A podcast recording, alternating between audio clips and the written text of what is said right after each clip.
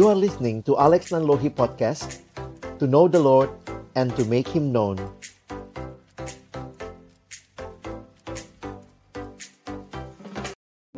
Saat ini Ku siapkan hatiku Tuhan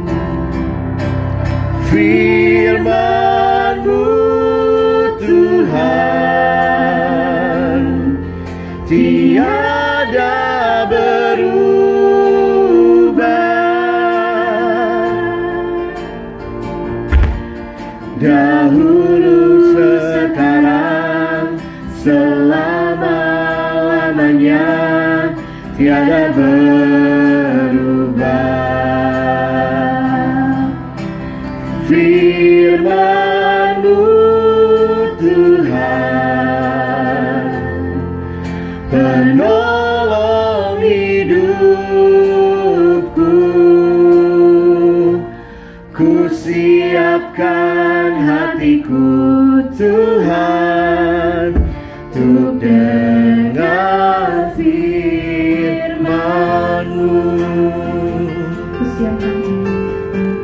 Ku siapkan. Hatiku Tuhan Untuk dengar firman-Mu Mari Bapak Ibu kita berdoa sebelum membaca merenungkan firman Tuhan. Benar ya Tuhan firman-Mu tidak berubah Tetapi kami percaya firman-Mu sanggup mengubah kehidupan kami. Dan firman-Mu itulah yang kami rindukan siang hari ini Di dalam pemahaman Alkitab kami. Bersama-sama kami akan membuka firman-Mu Mohon bukalah juga hati kami. Jadikanlah hati kami seperti tanah yang baik Supaya ketika benih firman Tuhan ditaburkan boleh sungguh-sungguh berakar, bertumbuh Dan juga berbuah nyata di dalam kehidupan kami. Berkati hambamu yang menyampaikan dan setiap kami yang mendengarkan Tuhan tolonglah kami semua Agar kami bukan hanya menjadi pendengar-pendengar firman yang setia Tapi mampukan kami dengan kuat kuasa pertolongan dari rohmu yang kudus Kami dimampukan menjadi pelaku-pelaku firman-Mu di dalam hidup kami Bersabdalah ya Tuhan kami umatmu sedia mendengarnya dalam satu nama yang kudus Nama yang berkuasa nama Tuhan kami Yesus Kristus. Kami menyerahkan pemberitaan firman-Mu. Amin. Selamat siang Bapak Ibu yang dikasihi Tuhan. Kita bersyukur kalau boleh kembali sama-sama beribadah ya. Dan hari ini kita bicara tema yang saya ajak kita lihat dalam kitab ulangan. Sama-sama kita membaca kitab ulangan Pasalnya yang ketujuh. Kita akan melihat di dalam ayat yang pertama Sampai dengan ayat yang ke-11 Memang menarik untuk kita perhatikan bahwa sering kali membaca perjanjian lama Itu juga jadi bagian yang jarang dilakukan gereja kalau kita coba total satu tahun khotbah minggunya berapa banyak perjanjian lama berapa banyak perjanjian baru nampaknya akan lebih banyak perjanjian baru. Nah karena itu saya pikir kesempatan saya dengar bapak ibu belajar tentang kitab kidung agung ya. Jadi kita makin familiar juga. Nah firman Allah bukan cuma perjanjian baru saudara ya tapi juga perjanjian lama. Jadi kita berharap kita punya wawasan pemahaman yang makin dalam ya Mari kita membaca ulangan pasal yang ketujuh ayat pertama sampai dengan ayat yang ke-11 secara bergantian. Mohon kaum bapak akan membaca ayat yang pertama. Yang wanita membaca ayat yang kedua, kita bergantian sampai dengan ayatnya yang ke-11. Setelah saya baca judulnya, mohon yang pria mulai membaca. Sikap terhadap penduduk Kanaan. Apabila Tuhan Allahmu telah membawa engkau ke dalam negeri ke mana engkau masuk untuk mendudukinya? Dan dia telah menghalau banyak bangsa dari depanmu yakni orang Het, orang Girgasi, orang Amori, orang Kanaan, orang Feris, orang Hewi dan orang Yebus, tujuh bangsa yang lebih banyak dan lebih kuat daripadamu. Dan Tuhan Allahmu telah menyerahkan mereka padamu, sehingga engkau memukul mereka kalah, maka haruslah kamu menumpas mereka sama sekali. Janganlah engkau mengadakan perjanjian dengan mereka, dan janganlah engkau mengasihi mereka. Janganlah juga engkau kawin ngawin dengan mereka. Anak perempuan laki-laki. Ataupun anak perempuan mereka janganlah kau ambil bagi anakmu laki-laki. Sebab mereka akan membuat anakmu laki-laki menyimpang daripadaku, sehingga mereka beribadah kepada Allah lain. Maka murka Tuhan akan bangkit terhadap kamu, dan ia akan memusnahkan engkau dengan segera. Tetapi beginilah kamu melakukan terhadap mereka mesbah-mesbah yang haruslah kau robohkan.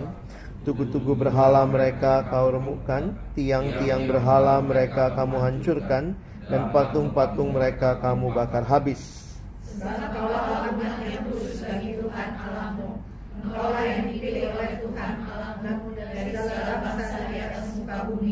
Untuk menjadi kesayangannya. Bukan karena mereka jumlahmu dari bangsa mana pun juga, maka hati Tuhan terpikat olehmu dan memilih kamu. Bukankah kamu ini yang paling kecil dari segala bangsa? Tetapi karena Tuhan mengasihi kamu dan memegang sumpahnya yang telah diikrarkannya kepada nenek moyangmu, maka Tuhan telah membawa kamu keluar dengan tangan yang kuat dan menebus kau dari rumah perbudakan, dari tangan Firaun Raja Mesir. Sebab itu haruslah kau ketahui bahwa Tuhan Allahmu, dialah Allah, Allah yang setia, yang memegang perjanjian dan kasih setianya terhadap orang yang kasih kepadanya, dan berpegang pada perintahnya sampai kepada beribu-ribu keturunan. Tetapi terhadap setiap orang dari mereka yang membenci dia, ia melakukan pembalasan dan membinasakan orang itu. Ia tidak bertanggung terhadap orang yang membenci dia. Ia langsung mengadakan pembalasan terhadap orang itu. Jadi berpeganglah pada perintah, yakni ketetapan dan peraturan yang kusampaikan kepadamu pada hari ini.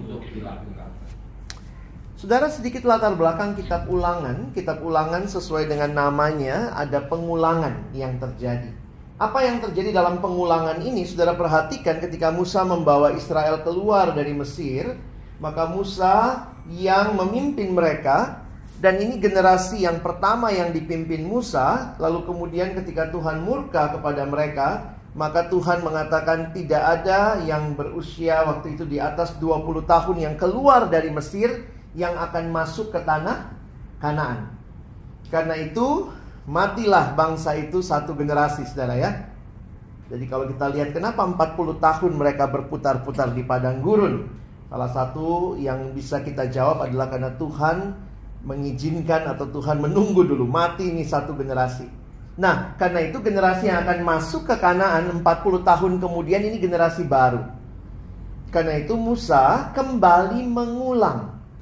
Makanya kalau lihat kitab kita, kitab ulangan ini isinya sebagian besar mirip dengan kitab keluaran. Mirip dengan kitab uh, imamat. Karena ada hal-hal yang diulang, ditegaskan sebelum mereka memasuki tanah Kanaan. Dan ini menjadi satu hal yang menarik untuk kita perhatikan bahwa Allah adalah Allah yang terus mengulang janjinya. Allah yang tidak hanya berhenti dalam satu generasi, tetapi Allah yang mengulang janjinya, Allah yang memberikan janji yang terus kepada umatnya dan ini menjadi pegangan dan iman bagi kita untuk kita terus bertahan di dalam kehidupan. Nah karena itu Tuhan tegaskan lagi. Jadi kalau memang Bapak Ibu perhatikan ini sebenarnya sebelum masuk ya. Karena Musa masih ada. Dan ingat Musa tidak masuk tanah Kanaan.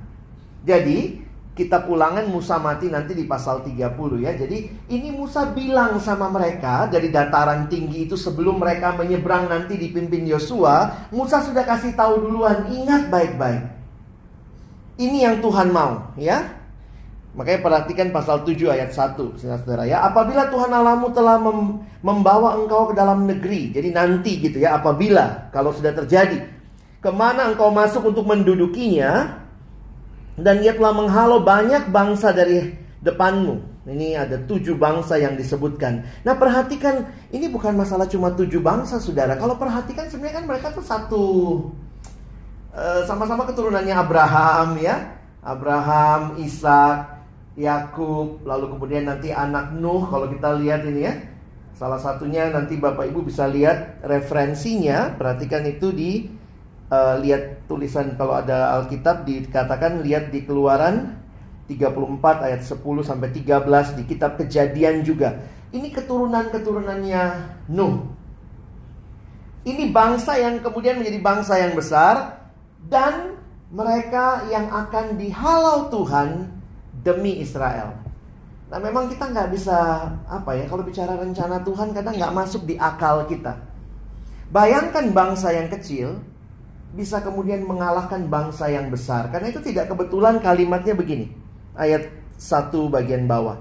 Tujuh bangsa yang lebih banyak dan lebih kuat dari kamu. Tuhan udah kasih tahu, istilahnya Tuhan udah bilang gitu ya. Kamu jangan sombong. Ada tujuh bangsa yang lebih kuat dari kamu, tapi aku yang memilih kamu, aku yang membawa kamu untuk masuk ke sana. Nah, saudara, banyak orang pertama juga waktu saya baca perjanjian lama, saya nggak bisa ngerti gitu ya. Kenapa ya? Tuhan kok jahat banget begitu. Waktu Israel masuk ke tanah itu, maka Tuhan katakan keluarin semua, matiin semua, bunuh semua, jangan pernah bikin perjanjian dengan mereka. Nah ini ada masalah apa gitu ya?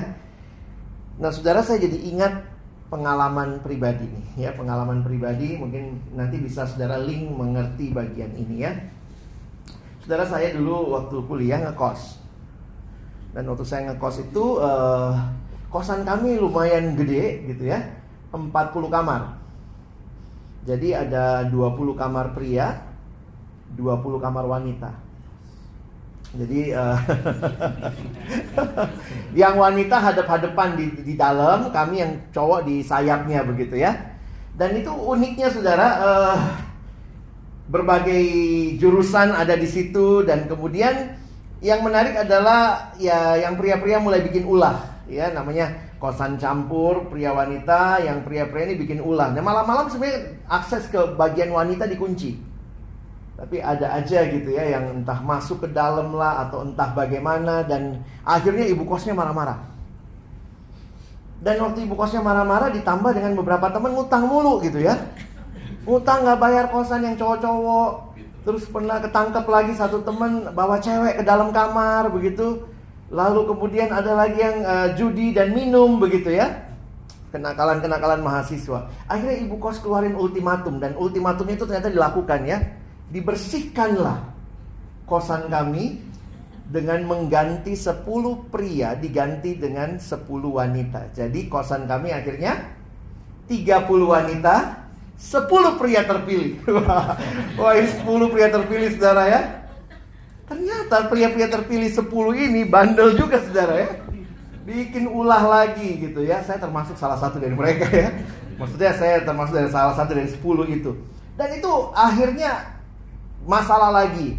Ada yang berantem antar kamar, lalu kemudian akhirnya pokoknya akhirnya ibu kos sudah bawa juga dia akhirnya begini. Udah deh, lu keluar pada gitu ya. Nah saya bingung saya ke mana gitu ya. Dan akhirnya ternyata ada satu privilege buat saya. Dia keluarinlah sembilan pria, diganti sama wanita, dan saya kos 39 wanita, satu pria. Itu saya. Kadang-kadang saya mikir gini loh, kan tidak semua teman saya juga bandel, uh, Bapak Ibu ya. Ada yang memang mungkin masalah suka telat bayar uang kos begitu dan segala macam. Tapi ibunya strict banget.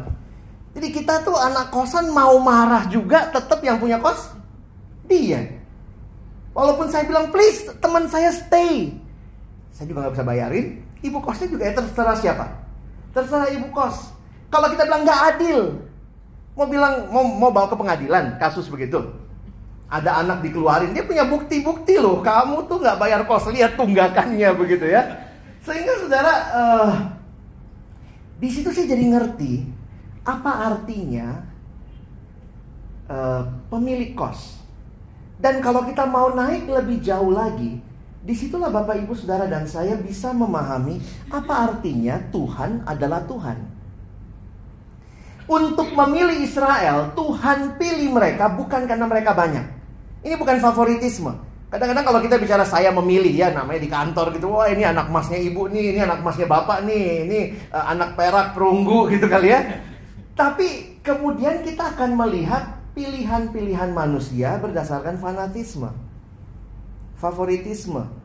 golongan atau apa yang bisa membuat kita ya karena gue lebih senang kerja sama dia. Tapi Alkitab mengatakan bahwa Israel dipilih Tuhan dari konteks itu kedaulatannya Allah. Yang kalau kita tanya pun Allah bilang ya terserah saya dong yang mau milih, saya yang milih kok. Sehingga istilah yang dipakai adalah Israel itu dikuduskan. Nah, Bapak Ibu sebenarnya kata dikuduskan itu punya pengertian menarik. Dikuduskan itu adalah dikhususkan, itu sama. Dikuduskan, dikhususkan atau set apart, dipisahkan. Jadi contoh nih ya. Kalau ini ada dua mic Bapak Ibu ya. Lalu saya pilih satu mic ini. I set this apart. Dari mic-mic yang lain. Anggaplah saya ada 10-15 mic. Nah, mic ini saya set apart. Saya pisahkan, saya kuduskan, saya khususkan. Jadi, makanya Tuhan bilang begini sama Israel. Saya pilih kamu bukan karena kamu lebih baik dari bangsa lain. No.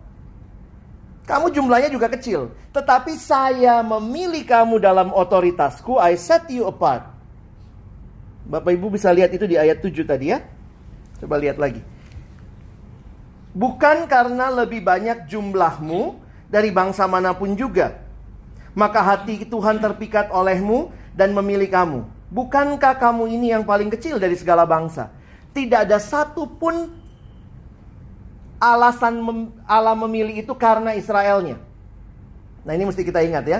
Pilihan Tuhan bukan semata tidak pernah karena Israelnya, tapi karena Tuhannya. Dia mau pilih ya dia mau pilih. Nah tapi Israel lupa ternyata Tuhan set apart Tuhan pisahkan untuk apa? Nah ini yang menarik nih.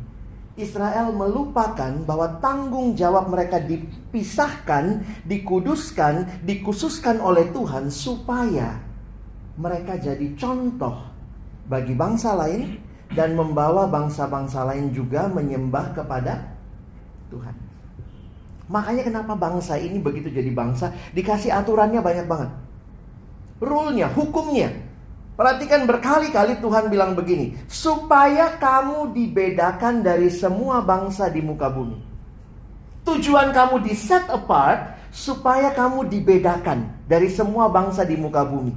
Kenapa? Kamu harus jadi umat percontohanku sehingga melalui kehidupanmu, kebergantunganmu kepadaku, bangsa-bangsa lain juga bisa datang dan mengenal Allah Yahweh.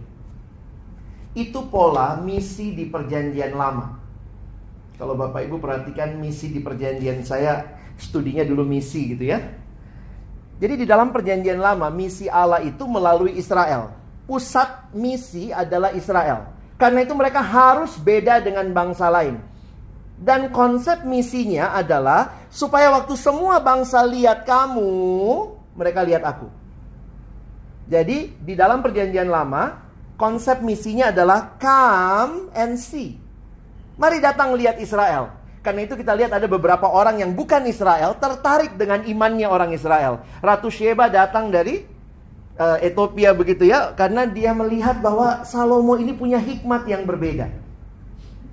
Jadi kalau kita perhatikan semua bangsa they come and see. Itu pola misi perjanjian lama. Israel jadi sentral. Misi perjanjian baru sentralnya adalah gereja Tuhan. Kalimat Yesus apa? Go and tell. Agak beda. Perjanjian lama, come and see. Makanya kelihatannya Israel tuh kayak nggak ke mana-mana. Tapi melalui mereka bangsa lain diberkati. Nah gimana caranya bangsa lain diberkati? When you live a different kind of lifestyle, then people will know. Kok dia begitu? Oh Allahnya ini. Nah di perjanjian baru Tuhan Yesus berkata bagi gerejanya pergi dan beritakanlah.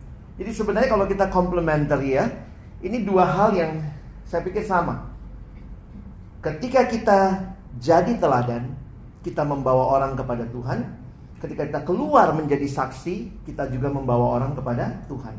Sehingga bagi kita misinya lebih utuh sekarang. Beberapa ada yang bilang begitu juga ya. Ya udahlah nggak usah kelihatan terlalu masa di kantor ngomong dalam Yesus gitu ya. Biar aja dia lihat hidup kita. Nah, saudara pakai pola come and. Tapi kadang-kadang kita jadi lupa. Come and see lalu kemudian hmm, baik kan gue?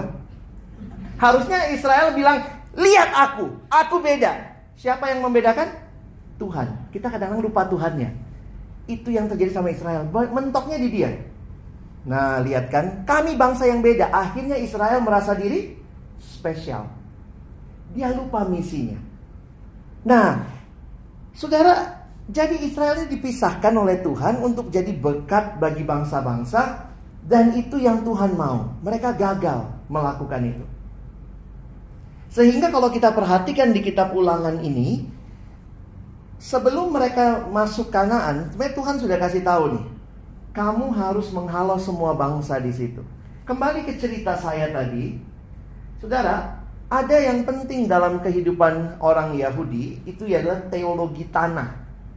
Ini bukan badan pertanahan ya, teologi tanah. Jadi kalau Bapak Ibu perhatikan perjanjian lama, Israel itu sangat erat kaitannya dengan tanah perjanjian. Holy Land mereka. Kenapa? Karena waktu Tuhan memberi perjanjian dengan Musa, eh sorry, dengan Abraham, yang Tuhan janjikan tiga. Keturunan, melaluimu semua bangsa di muka bumi akan diberkati. Yang kedua, dan yang ketiga, kamu akan memiliki tanah ini. Jadi, bagi Israel, tanah itu jadi pusat interaksi mereka dengan Allah ya. Saya tulisnya begini. Tanah adalah sentral dalam hidup umat Allah. Tanah adalah tempat Allah berinteraksi dengan umatnya. Karena itu Israel takut banget dibuang dari tanah. Itu konsepnya. Nah, teologi tanah ini yang akhirnya menolong kita memahami seluruh peristiwa ini sebenarnya. Kenapa Tuhan seenak-enaknya bunuh orang? Kadang-kadang kita kaget, Ih, Israel bunuh semua sampai anak-anak dibunuh, wanita dibunuh. Ini lebih kejam dari ISIS. Ada masalah apa? Nah, saudara kita lihat dua konsep teologi tanah ya. Kalau mau ikut kuliah satu semester ya Dua saja. Ayo kita lihat. Imamat 25 ayat 23 Mari Bapak Ibu perhatikan sebentar. Ini ayat-ayat untuk memahami teologi tanah mereka. Imamat 25 Ayat yang ke-23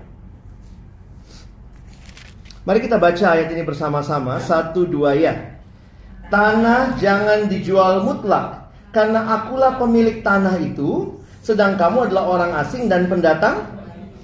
Ini ternyata melekat sekali sama orang Israel. Tanah itu yang punya Tuhan. Jadi orang Israel tidak boleh jual mutlak tanahnya. Bapak Ibu mengerti? Poinnya sederhana begini Bapak Ibu kalau ngekos Jangan jual tanahnya ibu kos. Itu bukan punyamu. Sederhana. Itu punyanya ibu kos jadi konsep ini makanya Israel mengertinya apa? Ini tanah yang Tuhan janjikan, Tuhan pemilik tanah, mereka dibagiin tanah. Tanah itu buat mereka dibagi. Makanya menarik sekali sistem kehidupan perekonomian mereka di tahun Yobel tanah kembali ke pemilik asli yang Tuhan sudah kasih. Itu unik tuh. Jadi sebenarnya orang Israel dari mereka masuk tanah kanaan Tuhan bagi tanah itu di zaman Yosua, tidak ada yang tidak punya properti. Kecuali Lewi. Karena Lewi propertinya melayani dia, Tuhan bilang, "Oke lah, propertimu gua." Tuhan adalah bagiannya orang Lewi. Nah, itu sebelas suku yang lain harus memberikan persepuluhan mendukung hidupnya Lewi yang tidak punya tanah. Mau makan dari mana dia? Nah, kalaupun ada yang karena terpaksa menjual tanahnya, dipastikan di tahun Yobel, tahun ke-50, tanah kembali ke pemilik asli. Oh, ada hitung-hitungannya ya, Bapak Ibu jangan pikir gitu, ih kalau gitu ya nanti pas tahun uh, jual tanahnya pas tahun ke-49 kan, tahun depan balik gitu ya. Ada hitungannya di Alkitab semua ya. Tapi poinnya adalah jadi Israel itu ekonominya Alkitab ini buat orang Israel itu semua punya bagian. Tidak ada harusnya orang miskin. Dalam pengertian miskin yang tidak punya tanah, tidak punya makan. Bahkan Israel sangat terbuka sama orang asing. Kenapa? Kalau mereka panen, mereka cuma boleh panen sekali. Sisanya jangan kau ambil lagi, izinkan orang asing yang lagi lewat, kalau dia lapar, dia bisa ambil buah-buahannya. Jadi kalau saya pikirkan luar biasa ya, semua diatur. Bahkan tanah juga ada hukum tanah. Saya dulu belajar teologi perjanjian lama ada ada hukum tanah itu tanah harus ditanam sampai tahun ke-6. Tahun ke-7 tanah harus istirahat. Stop. Jadi tidak boleh diusahakan. Terus orang Israel kan nanya, lalu gimana Tuhan kami hidup di tahun ke-7? Tuhan bilang, di tahun ke-6 aku melipat gandakan hasilmu. Itu udah dibuktikan secara pertanian. Makanya kalau ditanemin terus ya, intensifikasinya ditanemin terus nggak jadi saudara. Tapi kalau diberhentikan sebentar, tanah dikasih rest, maka mungkin akan menghasilkan ya. Karena apa? Dia kembali mengikat uh, udara dan segala macam. Waktu saya pelajari ini luar biasa sebenarnya Tuhan sudah atur. Nah karena Tuhan yang punya tanah Sebenarnya Bapak Ibu Saudara sekalian Pertama kali Tuhan kasih tanah kanaan itu buat siapa? Pertama kali tanah kanaan itu buat siapa? Buat orang kanaan. Itu sesuai namanya ya. Itu nama anak ketiga Sem Ya? Anak ketiga Sem coba lihat di kejadian 15 sebentar ya. Saya nggak kalau nggak salah ingat ada situ tuh. Nanti bapak ibu bisa cari ya kejadian. Betul ya 15 sebentar.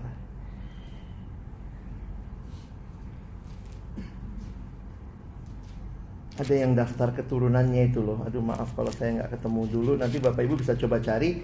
Jadi anak-anaknya Nuh itu anaknya Sam dalam garis keturunannya Sam itu ada yang namanya Kanaan.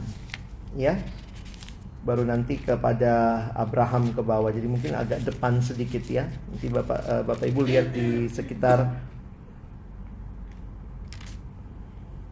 sekitar pasal 10 nih, pasal 10 ya, kejadian 10 misalnya.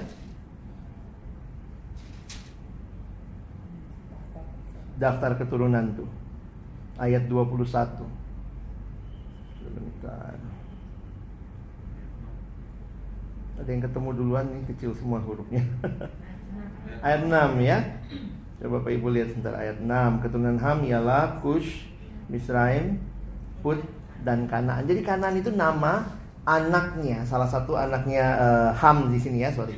Anak Ham. Nah, jadi daerah itu dikasih sama mereka oleh Tuhan. Ini sebelum Israel jadi bangsa ya, itu dikasih sama Tuhan sama mereka. Nah, sederhananya seperti kisah saya, Ham atau sorry, Kanaan dan keturunan, keturunannya di situ bukan pemilik tanah. Itu mesti kita ingat. Mereka bukan pemilik tanah. Dan Tuhan pinjamkan tanah itu supaya mereka benar-benar bisa mengusahakannya dengan baik dan hidup dengan baik. Karena itu tuntutan Tuhan. Jadi Tuhan ngekosin pertama ke Kanaan. Jadi ketika Tuhan bilang, maaf Kanaan, waktu kosnya habis. Kenapa? Kamu nggak taat. Nggak mau keluar. Tuhan pakailah Israel masuk Kenapa? Karena Tuhan sekarang mau kasih kepada Israel. Jadi logika sederhananya kalau Bapak Ibu pikir, ini Tuhan izinkan mereka dibunuh itu karena mereka memang kalau Bapak Ibu perhatikan tentang bangsa Kanaan, mereka sangat jahat. Kejahatan mereka sampai kepada Allah dan karena kejahatan itu, maka Tuhan mengoper sekarang tanah itu bukan lagi milikmu, sekarang aku mau kasih ke Israel. Nah suka-suka Tuhan kan sebenarnya begitu ya. Emang ada ayatnya? Ada. Ya coba lihat. Kita lihat sebentar sebagai bagian penutup ini ya. Ini yang kedua. Jadi tadi teologi pertama tanah adalah milik Tuhan. Lalu sekarang masalah kepe, kepada siapa Tuhan kasih? Mari Bapak Ibu bacanya satu perikop kali ya atau satu paragraf. Imamat 18 Mari bacanya itu mulai dari ayat yang ke-24 supaya dapat konteksnya ya. Saya bacakan buat kita.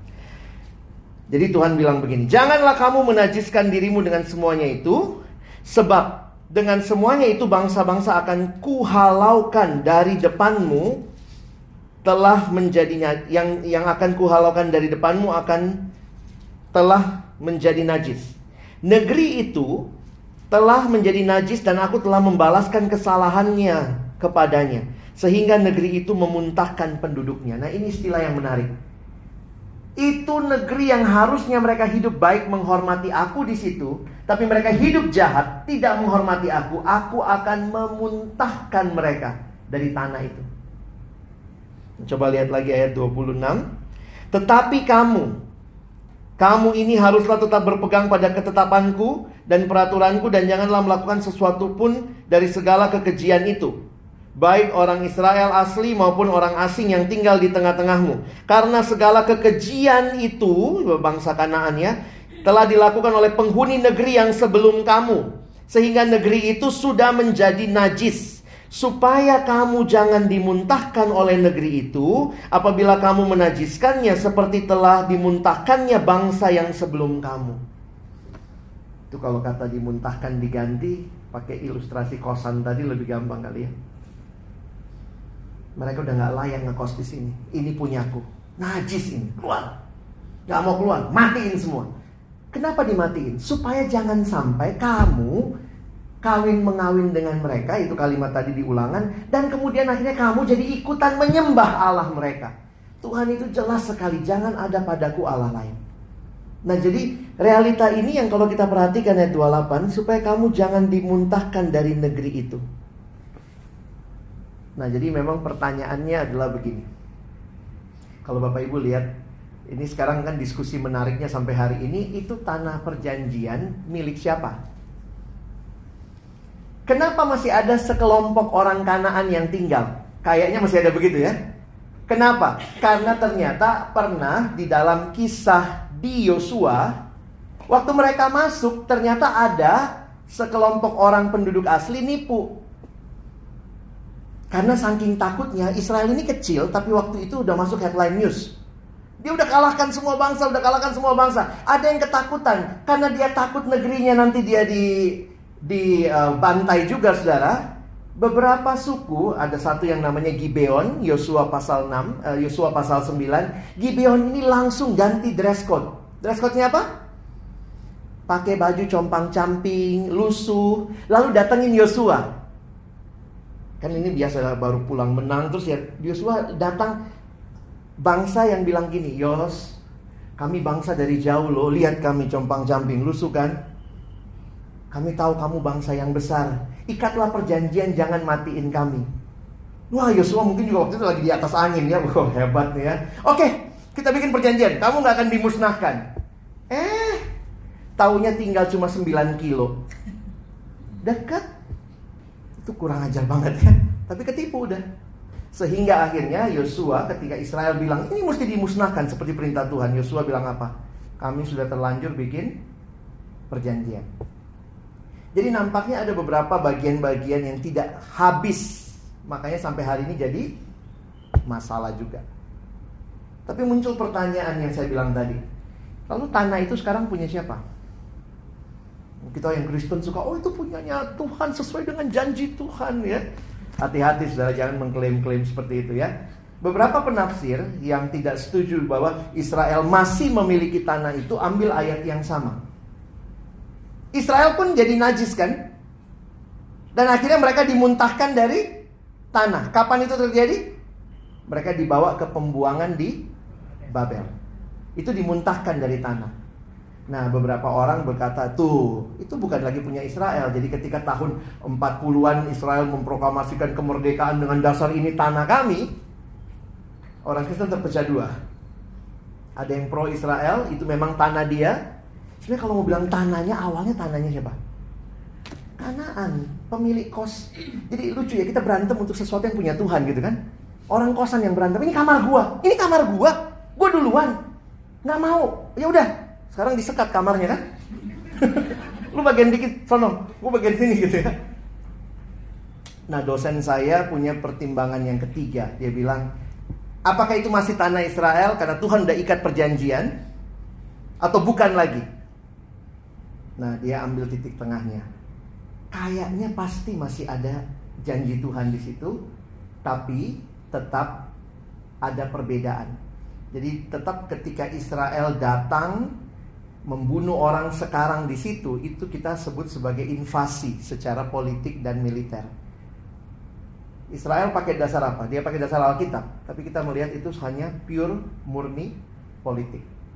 Nah, jadi penghayatan seperti ini membuat kita melihatnya sebenarnya Tuhan adalah Tuhan yang adil, yang memberikan semua aturan dengan baik dan Tuhan yang menjanjikan ketika kita taat aturan itu dia akan memberkati kita. Dan saya pikir itu satu hal yang kita perlu pegang. Tuhan bukan berubah-ubah, Tuhan setia. Kalau kita setia ya diberkati, kita nggak setia, ini kalau di kalimat ini dapat kutuk gitu ya. Nah, jadi bagaimana nih caranya supaya kita tetap menikmati berkat Allah ya hidup dalam ketaatan. Itu yang sebenarnya Tuhan perintahkan kepada Israel. Ingat baik-baik ayat yang terakhir ya. Ayat yang ke-8 6 uh, sorry, ayat yang tadi ulangan 7 ayat 11 Saudara. Ini sebagai penutup. Jadi berpeganglah pada perintah yakni ketetapan dan peraturan yang kusampaikan kepadamu pada hari ini untuk dilakukan. Jadi saya harap ini jadi pemahaman bagi Bapak Ibu sedikit tentang teologi tanah sehingga kita tidak melihat Tuhan bertindak semena-mena bahkan membunuh gitu ya. Ya saya pikir sebagai Tuhan yang memang tahu betapa najisnya itu salah satu caranya adalah dibunuh. Karena kalau kita pikir nggak fair, ya ingat juga air bah itu yang disisain cuma delapan orang. Tuhan membunuh juga. Tapi poinnya adalah penghukuman Tuhan bukan untuk menghancurkan totally total destruction, tetapi untuk memulihkan. Dan saya pikir itu yang Tuhan sudah berikan bagi kita. Kiranya pemahaman ini menolong Bapak Ibu untuk bisa tetap melihat Allah kita adalah Allah yang berdaulat, berkuasa dan mari kita taat kepada firman-Nya. Mungkin ada yang mau menyampaikan sesuatu atau mungkin mau bertanya satu menit lagi sebelum jam satu.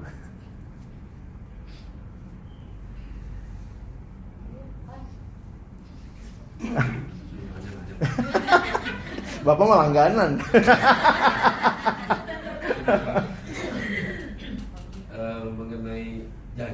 Iya. Tapi kan orang Israel masuk ke kanan karena ditipu, dia selanjutnya berjanji lah sama iya. orang yang cuma camping tadi. Ya, nah, ketika Tuhan tegur, dia berkata, saya udah terlepas janji, udah hmm. janji. Hmm. Berarti dia memprioritas kalau kalau kita dalam struktur kehidupan bermasyarakat, hmm. berorganisasi, kita lebih memprioritaskan, lebih mematuhi yang dari atas dong. Hmm. Artinya orang Israel ini harus lebih patuh sama Tuhan dong. Dibanding dia sudah ya. mengikat janji lebih baru saja mengikat janji sama si hmm. ISIS itu. Gibeon pak. ah, sama Sama Gibeon itu. Mana kok kelihatannya nggak hmm. nggak mengapresiasi Tuhan bangsa Israel. Nah, kita. pertanyaan saya, praktek kita sehari itu seperti apa? Apakah teladan itu yang kita? Hmm. Itu yang saya baru mau masuk ke situ pak. Teladan itu di dalam Alkitab. Jadi gini, Alkitab kadang tulis teladan-teladan yang belum tentu semuanya, sorry, kalau itu jangan bilang teladan ya. Menuliskan kisah yang tidak harus diikuti. Misalnya, ini kita kadang suka menjadikan apa yang ada di Alkitab, uh, ini ya khususnya perjanjian lama ya. Kita ambilnya plek-plek gitu. Padahal jangan pikir itu Tuhan mau. No. Ya memang kitanya juga lagi pengen sih ya Misalnya itu kadang-kadang masalahnya di situ. Uh, si Salomo boleh kok istri 300, gundik 700. Emang lu pengen aja. Tapi kan sebenarnya itu bukan jadi ketika disampaikan, nah ini beberapa kalau cara menafsir perjanjian lama ya, Pak. Beberapa cerita tidak dikasih tahu apakah itu baik atau itu benar atau salah, tapi hanya diceritakan. Jadi sebenarnya bagi kita yang punya Alkitab yang lengkap, kita harusnya bisa menilai dari kelengkapan Alkitab sampai perjanjian baru yang terakhir, apakah peristiwa ini tepat atau tidak. Salomo punya istri 300, gundik 700, total 1000, baik atau tidak? Tidak. Kok dari mana kita tahu? Kita nafsirnya berdasarkan Allah hanya menciptakan seorang Adam, seorang Hawa. Tidak baik manusia itu seorang diri. Jadi kita penghayatannya adalah seperti itu. Nah, kisah Gibeon itu saya juga biasanya perlakukan seperti itu. Jangan dijadikan patokan standar, apalagi kalau kita memang lagi pengen cheating. Ya, ya sudahlah, kadung janji. Tapi di perjanjian baru kita seolah-olah diberikan Tuhan bilang aku harus yang paling utama. Jadi saya pikir kita pakai patokan itu, Pak. kisah itu biarkanlah seperti kisah itu yang menjadi pelajaran sejarah bagi kita. Yang kalau kita mau bilang pantesan sekarang berantem terus, ini sih nggak beres nih. Lu sih harusnya waktu itu kalau kamu langsung bereskan habis nih ya. Termasuk juga kisah Gideon. Beberapa orang minta apa-apa sama Tuhan ngetes kayak Gideon. Gideon ya Gideon khusus kita ikut-ikutan ngetes Tuhan. Tuhan kalau besok bangun ini basah berarti jadi kadang-kadang kita mau apa, kita ngetesin Tuhan pakai cara kenapa? Ada teladannya di Alkitab. Saya pikir hati-hati teladan Gideon bukan teladan yang baik untuk diikuti, apalagi kalau kita sudah mengerti bahwa Yesus akan memberikan yang memang dia janjikan. Jadi kalau Tuhan nggak janji, kita tes-tes juga, lama-lama kita ngikutin keinginan kita. Jadi mungkin itu hal-hal yang saya pikir di Alkitab, makanya kita perlu membacanya dengan dengan lebih utuh ya the Bible interprets the Bible. Gitu kan? Ada lagi? The Bible interprets. The Bible. Itu prinsip uh, jadi jangan the story kita interpretnya terpisah dari the whole Bible. Oke? Okay? kiranya pemahaman ini menolong kita untuk terus hidup dalam Tuhan. Ya mari kita berdoa Tuhan kami bersyukur di tengah-tengah mengerti rencanamu yang sering kali sulit bagi kami memahami tuntas. Tapi kami punya prinsip-prinsip yang benar bahwa engkau Allah yang hidup, Allah yang peduli, Allah yang adil, Allah yang kasih. Allah yang di dalam anugerahmu memberi yang terbaik bagi kami saat ini. Terima kasih kau berikan Yesus sebagai Tuhan dan Juru Selamat yang menggenapkan semuanya sehingga di dalam Dia kami memperoleh kepenuhan di dalam Kristus. Kami sungguh berdoa kisah yang kami pelajari ini boleh menolong kami juga terus mengandalkan Tuhan. Seringkali berkat Tuhan mengalihkan pandangan kami dari Sang Pemberi berkat. Kami begitu cinta berkatmu Tuhan, tapi kami melupakan Tuhan yang seharusnya ketika kami diberkati, kami semakin cinta Tuhan yang memberkati. Ampuni kami yang sering kali fokusnya hanya kepada berkat-berkat yang kau berikan. Karena itu Tuhan kami mohon teruslah dalam hidup kami. Memimpin kami, menolong kami. Khususnya juga untuk membaca, memahami perjanjian lama. Melihat bagaimana konteks hidup Israel pada waktu itu. Betapa Tuhan adil karena tanahmu yang kudus ketika dinajiskan engkau sendiri bertindak mengeluarkan orang-orang dari tempat itu. Dan biarlah kami juga yang hidup di bumi ini di dalam dunia milik Allah. Kami boleh hidup kudus, hidup benar seturut dengan kehendakmu. Sekali lagi kami bersyukur tolong kami bukan cuma jadi pendengar firman.